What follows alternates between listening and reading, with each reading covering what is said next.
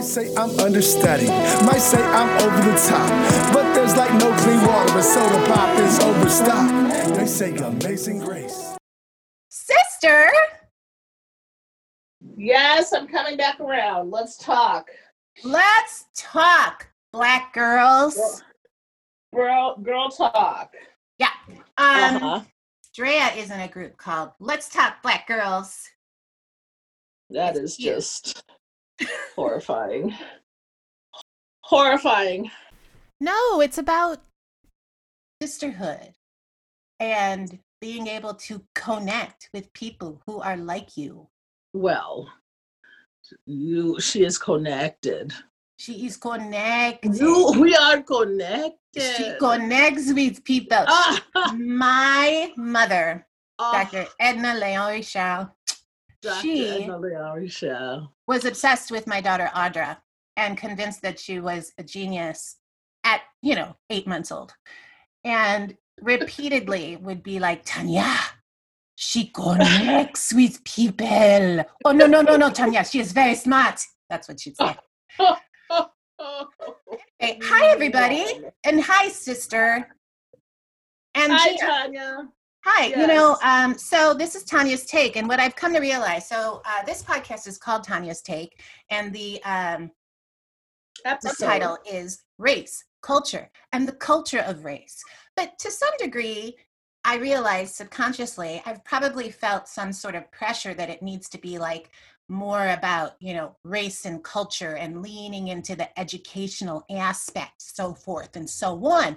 But lately I've Mhm. realized that what I'm really doing is just focusing on the culture aspect of the subtitle, which is why we're doing these movie reviews because they are in the cultural zeitgeist and we are weighing in. I can't talk to you. You said zeitgeist. I'm gonna have. I'm gonna have to hang up Ah, because we don't talk like that. zeitgeist is an amazing word, as is Oh. discombobulated. Oh no, discombobulated. I love that word. We are representative of the culture, and I think one of the quickest way to learn is just to listen. And that's what we're going to do because we're going to talk about soul, and hopefully you're going to listen if we haven't already lost you. Um, so we are talking Never. about Pixar's Soul, um, which is on uh, Disney Plus. Which number one is not an equitable thing, right? To have this streaming platform Right. that not everybody can afford. Uh, it's problematic and um, unfortunate. And that's all I have to say about that. um, so, Yes. in this case with Soul, Gina, the tables turned a little bit because normally I'm the one like who's like, oh, you should watch this and then we can talk about it. But in this case, you asked me, hey, did you watch Soul? And you um, had already watched it. And I was trepidatious due to what Audra had to say about it, which we'll get to in a moment. Um, so, the synopsis of Soul is that a 45 year old music teacher in New York who dreamed of being a great jazz musician, um, after nailing the biggest audition of his life, Joe falls down a manhole and dies. Arriving in the great beyond. Instead of accepting what happened, he runs away from the light and into a place called the great before. There, he is paired with a soul named 22, who never wants to leave that place. And together, Joe and 22 will discover the meaning of life and the afterlife. That is the synopsis. So I like to always kick these conversations off with a few fun facts. I'm only going to do three because um, I think that's a good number. Um, so my first uh, fun fact is about Tina Fey, who plays 22. So I have a long history. Huh? I did not know that. Well, oh, you didn't know Tina Fey plays 22? Yeah. hmm Yeah. We'll talk about that in a second. That's a problem right there. Mm, Okay. yeah, Mm. mhm. Anyway, so Tina Fey and I were at the Second City at the same time. We were actually, I was there before she was, and then she joined, and she was kind of like, uh, uh, you know, she shot through the ranks. So she, I think she was initially there as an understudy for the stages, and before she ever even made it into a tour co, which would have been the logical next thing for her, they put her on the main stage because she's, you know, as an improviser, quite talented. Is she? Yeah. Soon after that, she got um, pegged to go and write for Saturday Night Live. Now, eventually, she became the first female head writer at Sa- Saturday Night Live. But, um, you know, as the Second City family, we were all excited. We're like, oh, yeah, Tina made it to New York. And um, she came back after like a few months being on the job. And I saw her at the bar in the lobby where everybody hung out. Yes. And she's like, hey, Tania. I'm like, hey, Tina. And we were chit chatting a little bit. And she's like, you know, you should put together a writing packet. We're looking to um, have more of a diverse writing room. And I was like, oh, yeah. Hmm. Because at the time I was more focused on performing. So I did not put together a writing packet. for Tina Fey. wow. And um, it's one of those like sliding door moments because it's like, what if I had? And what if it had gotten accepted? And what if I had been on the staff for Saturday Night Live? So the thing is, Wow. right? Whoops. Well, no, because you know what? You didn't know what you were talking about then. Right. You might have done more harm than good. well, ain't that t- the truth? I mean, like, right? no regrets. I always think of it of like, if I had done that, first of all, I would have been miserable in New York. I never would have met Bill. I never would have had the other opportunities Aw. that I've had. But it does say something about not passing up opportunities um, like that because I was writing at the time. So what the hell was I thinking? I should have just done it and seen what I could have gotten out of it, but I didn't. So say yes to everything, people. You just never know. Um, Are you sure? well, Because you know we like to say yes to things and then we're very sorry. Well, now that I'm looking at it through this lens, like of anti-racism, I probably would have been miserable on the writing staff of Saturday Night Live in the 90s. Oh my God, you couldn't have gotten them to do anything. I couldn't have gotten them to do anything. Let's remember they Mhm. didn't start diversifying the cast until Kenan Thompson made the crack about there are no funny black female comedians. And that like got controversial. Were Yeah. kidding? No, he was dead serious. And so Oh, that shit hit the fan. So then Lorne Michaels had to like uh, hurry together auditions for black performers, female performers, and that's how um, Shashi- Sasheer Zamata got on the show. Um, but that was like in the 2000s, like that was mid 2000s or something. That was not that long ago. um, amazing. so it would have been miserable, right? So like this is the first time I realized like maybe that story isn't about just saying yes. What is that story about? Who knows? The fact that that question is still something that is exactly as misaligned today as it was years ago, 30 years ago. Ooh, talk more about that. almost almost nothing has changed you're still being approached by the same groups uh, to do something about diversifying their staff and their plays and their musicals and their things oh my and god. Exactly I am having a moment. Cause seriously, that has been like something in my life that's always been the like, oh, what was I thinking? And the fact is, we'll talk about this in a moment. It's really funny that it was Tina Fey. right Is problematic. And she's you a problematic person yes and just this idea that like um, it's exactly that like oh we're looking to diversify our staff submit something which is fine but not they wouldn't have had any infrastructure to support a black writer at that time. Very unlikely you they know? thought if they just put you in there that'd be it. And it would have been That's how literally they been a have to do it. nightmare because those rooms that room back then was just white cisgender heterosexual like harvard male white graduates. Like ugh.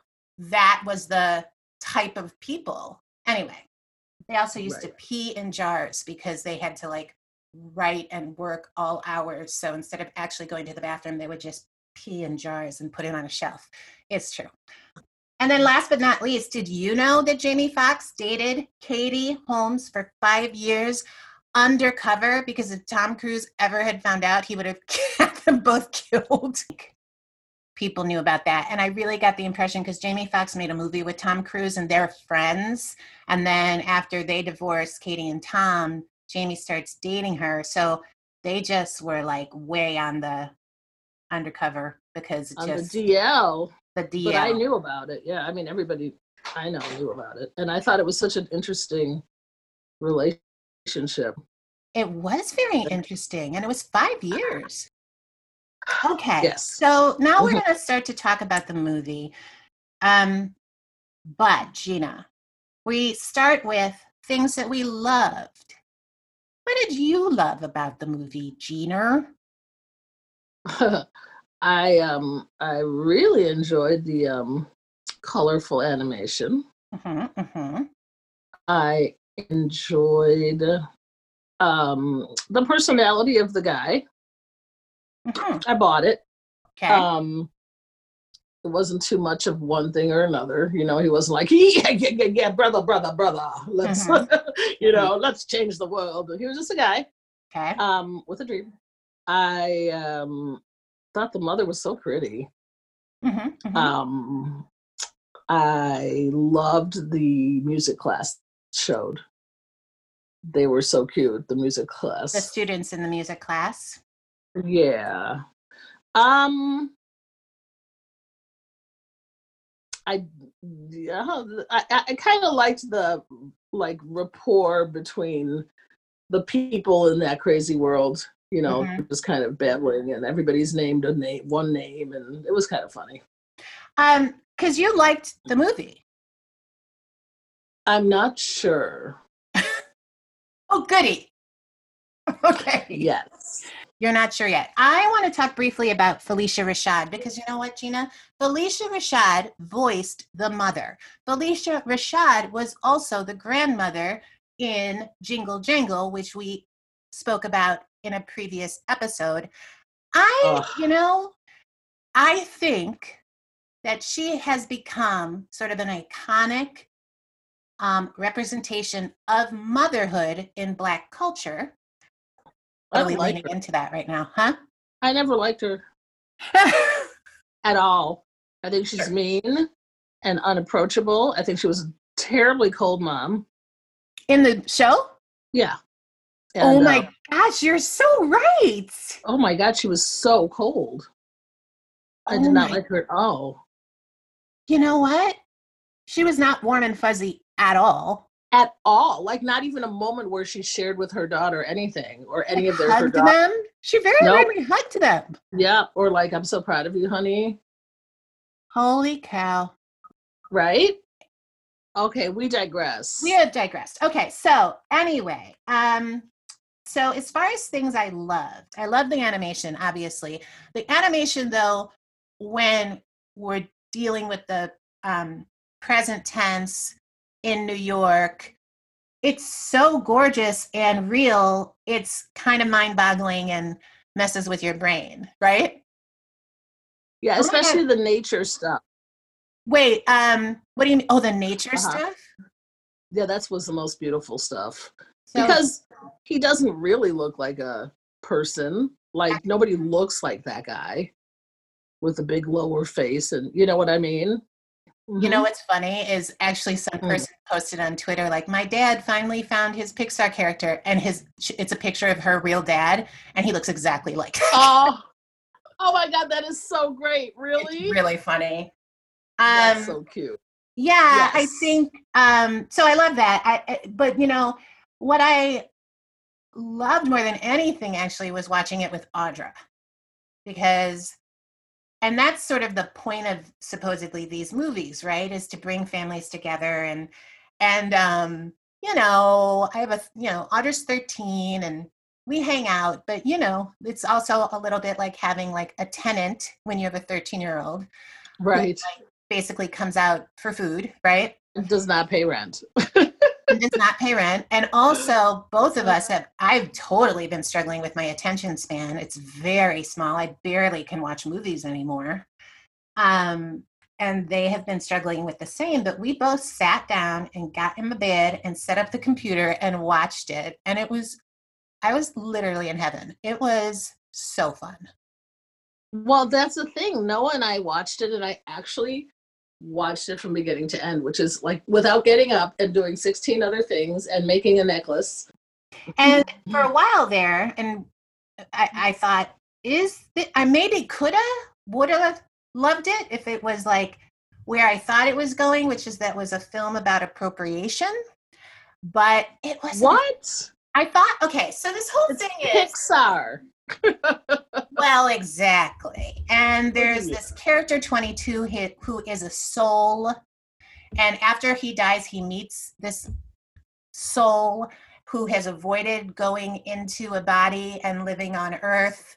And um, at one point, there's a mix up, and the soul goes into his body when they go back to earth, and his soul goes into a cat which brings up a recurring theme in many of these movies where black characters never actually get to be black throughout the entire film. They turn into things like frogs, pigeons, blobs, right?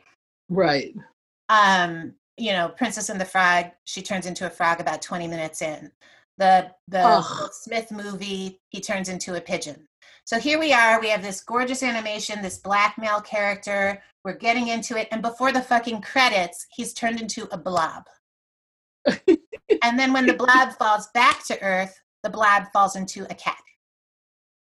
And Right. the soul Uh-huh. falls into the black man's body. And at that and then at later in the movie, the soul tries to run off with the body to enjoy Right. life.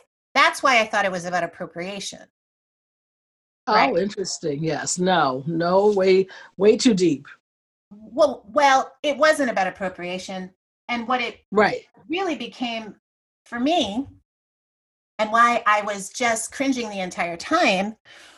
So this character 22 um, speaks in the voice of an annoying middle-aged white woman. There's a joke about it early on. She says, I picked that voice because it's the most annoying voice. And that voice is Tina Fey's voice. Tina Fey has a long history Ah. of sort of saying and doing problematic things, whether it's the sheet cake moment on Saturday Night Live, um, which I'll share stories about on Instagram, or the fact that she's had characters who wear blackface on her sitcoms. Um, she comes from sort of a privileged white lady place, and she's been largely Mhm. criticized on various um, sort of missteps. And um, here she is playing this character who then goes into this black man's body on earth and all i could think about was that it was like this dynamic of white women throughout history's ownership of black males bodies Um. Wow. Yeah. I didn't. uh I didn't get any of that at all. But interesting. and the fact that she behaves terribly she's um flinging his body all over the place then they take them him as the cat her in his black body to places like the barber shop which is sort of culturally sort of a you know in black culture a gathering place and it's the first time because it's her voice coming out of his body which nobody notices by the way what was Yeah, that had- yeah. Right. Well, I didn't know that it was. Yeah. Hmm, Okay. Continue. This is fascinating.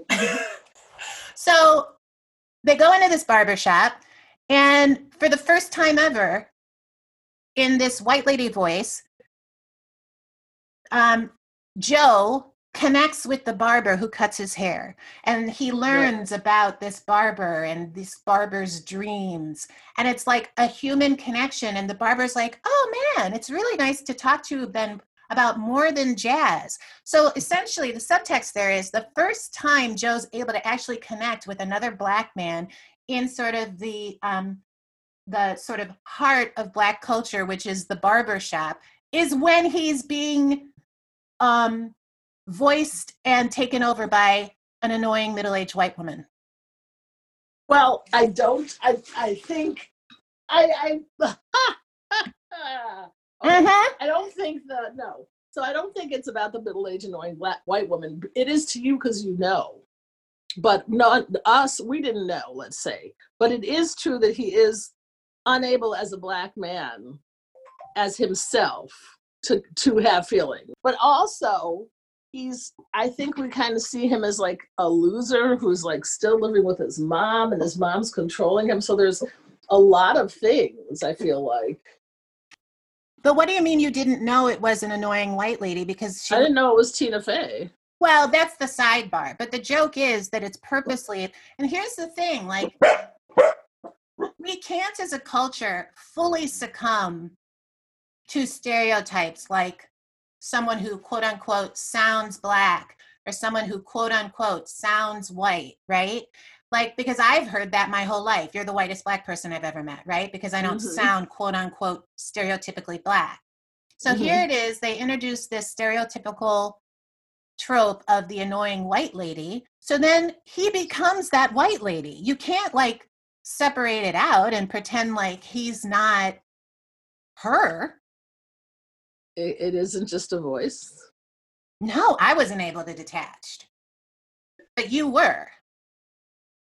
yeah i mean i thought he was it was just sad that it couldn't be that i agree with everything you said except i didn't put the middle-aged white woman thing together just only something else could experience feelings black people can't Gina sent me a text, which was basically, oh, here it is. Hold on.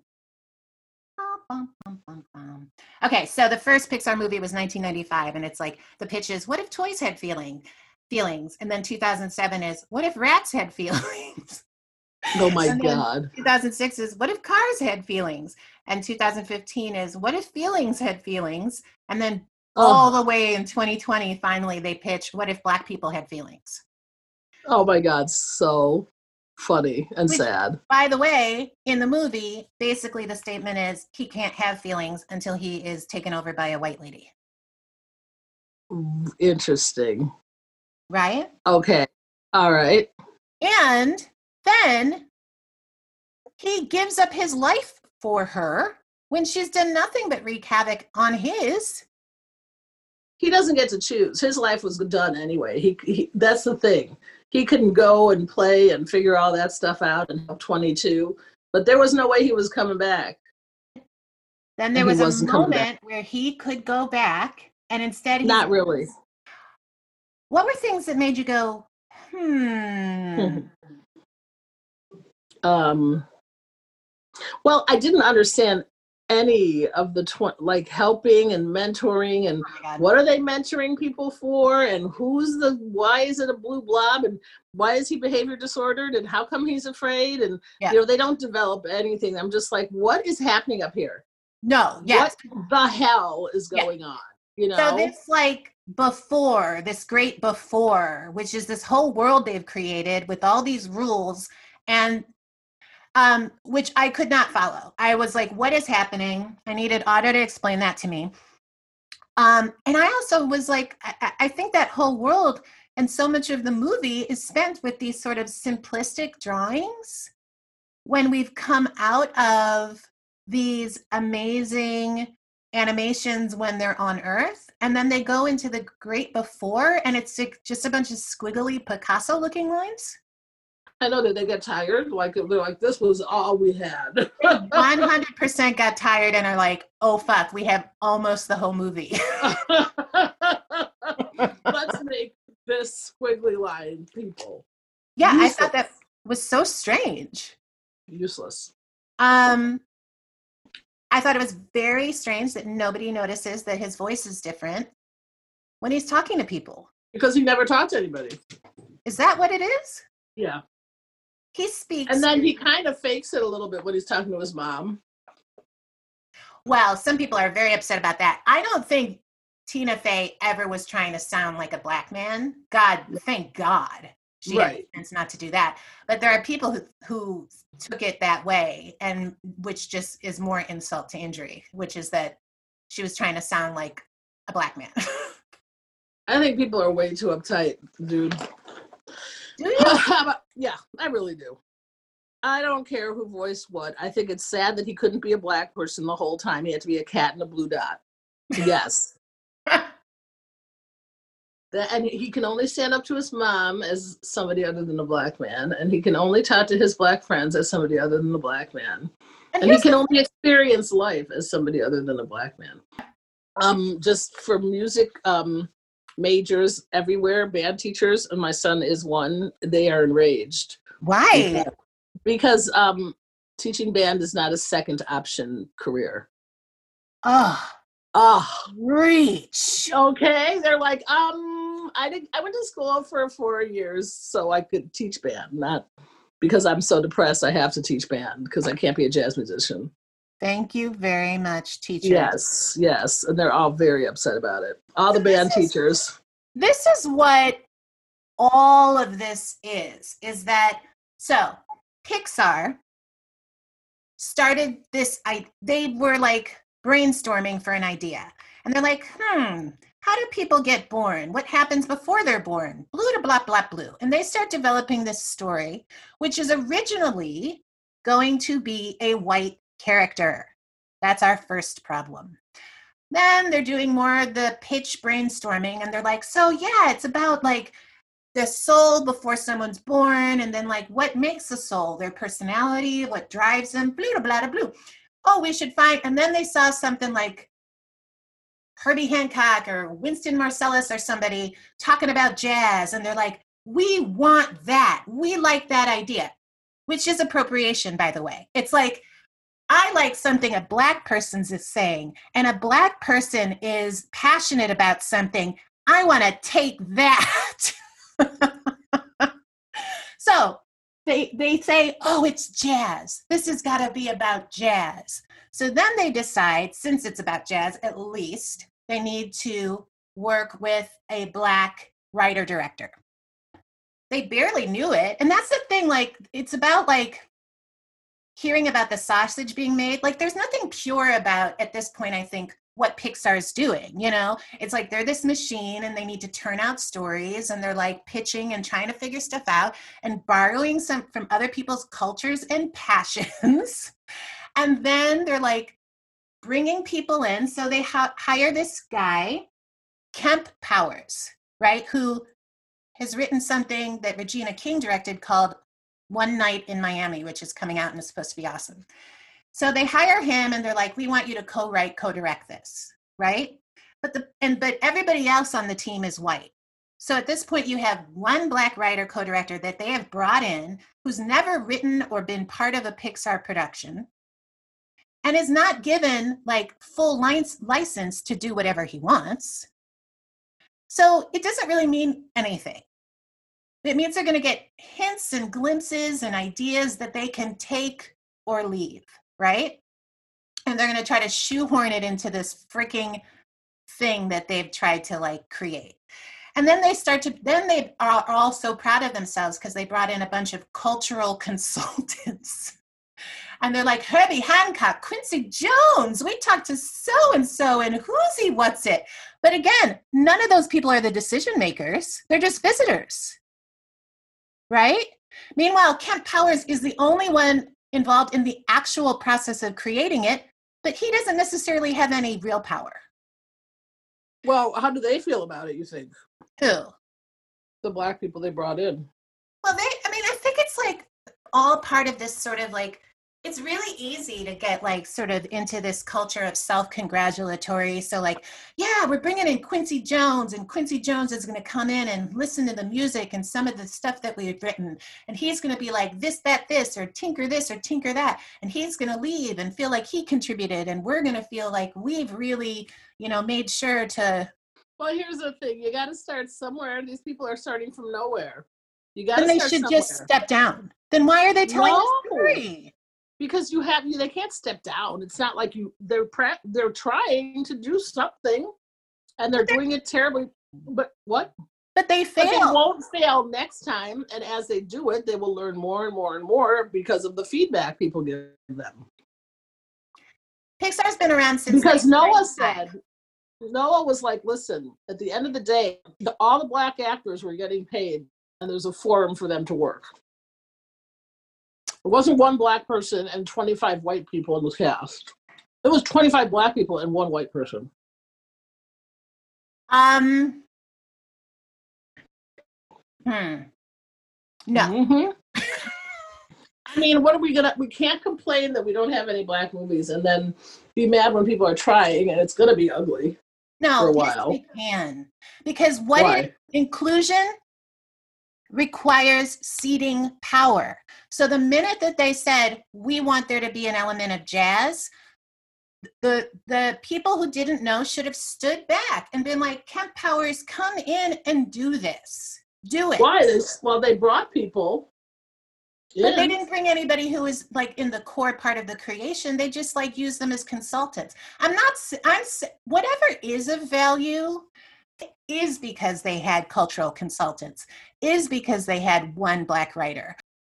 So sure, maybe you get a thumbs up for that. But I just I think it's really interesting, like what ends up happening, the patchwork quilt of that type of a an approach, you know, and how things like the fucking how does Tina Fey end up playing 22? If anybody in that room had felt empowered or thought about it or like was able to say, you know, we may be really going the wrong route if we have her voice 22 and take over a black man's body with sort of the controversy that she's created in her career. And why does she have to, you know, is it worth a little joke of, oh, I choose an annoying white lady? because um, it's the most annoying voice I could find. Versus, like, why couldn't 22 have just been another woman or a black woman teaching him things? You know, Uh huh. Uh huh. Uh huh. it's like because nobody was there to go, oh, you know, this is actually problematic, and this is what this is the road you're going to go down if you make this choice, and and this is like the results of what are going to happen, and then they have to be smart enough to actually listen to that and adjust. Interesting. And I'm really curious. I'm really curious, like what he. I would love to have known, like in the moment that they were like, and then we'll crack this joke. Like, what were they trying to accomplish there? What joke? about how she chooses the annoying white lady voice because it's the most annoying voice she can find. Well, she doesn't crack a joke in the movie. That's yes, she does. she does. Yeah, she literally says that. That's why she sounds like that because she's like, I could sound however I want. I've chosen a middle-aged white lady because it's the most annoying. voice I can Oh, find." Yeah. yeah. Oh. So it's deliberate. They were conscious of it, and nobody challenged it, and it ruins the movie for me. It did. Yeah, she did not have to talk like that. She did not have to talk like that. In fact, you're right. Like if it even had just been Tina Fey, Right. but she's i mean i'm sorry kind of the essence of the annoying white lady trope so it needed to probably not be tina fey Fascinating. Maybe she's in the. Did she? Was she part of the creative process of the movie? i don't i don't think she was but here that's the other thing is like sometimes you just wish people were more self-aware there is literally no way that woman should have said yes to that part like She doesn't get it. Nobody gets it. And you're right. So then they need to have black people doing it, and then they don't trust them. the other thing I just wanted to see if you noticed this. Audra actually is the one who noticed it. You know that terrifying moment when um there there there's um someone from the great beyond who's tr- or no the great before who's trying to or no anyways yes the great beyond they're trying to get him to get back to the great beyond because he is like escaped um Right. and so at one point Oh no. him and this other black man are on the street and the person from the great beyond is like sneaking around ready to snatch him and they're coming down the street and the thing from the great beyond snatches the wrong black guy traumatizes him takes him like to the underbelly of the earth and then it's like oops wrong guy and then like yanks him back onto the earth and the black guy is shaking and horrified and then this little spirit person from the great beyond is like oh come on it wasn't that bad. You're okay. Oh. Okay bye. Well, thank you for that. right. So these are just some of the casual and wonderful things that you didn't they didn't have enough eyes on to correct and not totally be offensive and not That's a horrible story. yeah, Because they all look alike, right? all look alike, and it's literally Yeah. it's like it's a it's a mini like opera about racial profiling and the trauma it inflicts on black men and how it's overlooked. Oh my god, that's so true. Um, okay, so wait, I will probably call you back then because I was going to end with like a New Year's thing, so maybe we can tie that one up. Um, yeah, like I'll call you as soon as she leaves. all right, I have a thing at three, but yeah, all right, call Okay. me. Bye. Bye. So Gina didn't call me back. Uh, she actually promptly took a nap. Uh, she had to go because her uh, daughter was visiting, which I didn't realize while we were recording, and she wanted to have time with um, them before they left. And so, uh, and then apparently got sleepy, which is okay because family first, even though I'm family, but you know what I mean. And also, one of my favorite things about my relationship with Gina is that we don't hold each other hostage, which means she said she was going to call me back. I fully didn't expect her to. If she did, great. If she doesn't, great. We never sort of like get mad at each other if we end up canceling plans. We take it all with a grain of salt because our love is secure and um, we're not trying to control the other person. So I was going to do sort of a New Year's Eve sort of uh, send off with her by asking her uh, a series of questions. I actually got this from my friend Gail, who had posted it um, on Facebook, and um, it basically asks you to uh, think about what you're grateful for, what you want to release from 2020, which I'm sure is a lot, what you want to receive in 2021, and I added to it what you want to give in 2021. So even though I was going to ask Gina to uh, answer those prompts, I hadn't completely fleshed out what my answers were going to be. So I offer you those prompts to consider. I'm going to continue to consider them as well. But a funny thing just happened. My dear friend Allison, we had a conversation yesterday on the phone, and uh, as usual, you know, we just really link in our heart space. And so it was a good conversation. And she sent me a lovely text today. And one of the things she said is uh, that for me, meaning for her, in your writing, she's referring to my writing, even the photo moments on Instagram, you bring so much joy. It's everything fabulous and truth without harm. And I immediately began to cry because all I've ever wanted to do in the work that I share is tell the truth without harm. And so for someone to articulate that and reflect that back to me, someone so dear to me, without me asking, is such a wonderful way for me to end 2020 and uh, really consider that phrase to be somewhat of a mantra for me going into 2021. So I will continue to bring joy and try to be everything fabulous and truth without harm uh, for my family, my friends, my colleagues, and for you who is listening.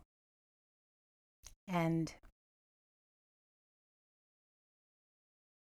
Happy New Year. Oh, Fly me to the moon and let me play Hey, wait, amongst why did you? Okay, I guess that was Let enough the- of the melody. What? Okay, That's what I was thinking, but I didn't think I actually hummed that, and then you started singing it. You did not hum it. Okay, that's terrifying. Thank Oh you. my god! That is so weird. Wait, are you recording? Yes. See if you hummed it. I'll see when I edit. Oh god, that's so scary. Well, I like Ah. I went like this. I was like, oh, but I like had it in my mind, but it didn't match the sound I made, and then you sang it. Oh my god. We are sisters. Maybe it'll be alright. Maybe you're all wrong. Amazing grace, thank you, Lord. Bobblehead, shoulder pop, work a lot. It's never sweet.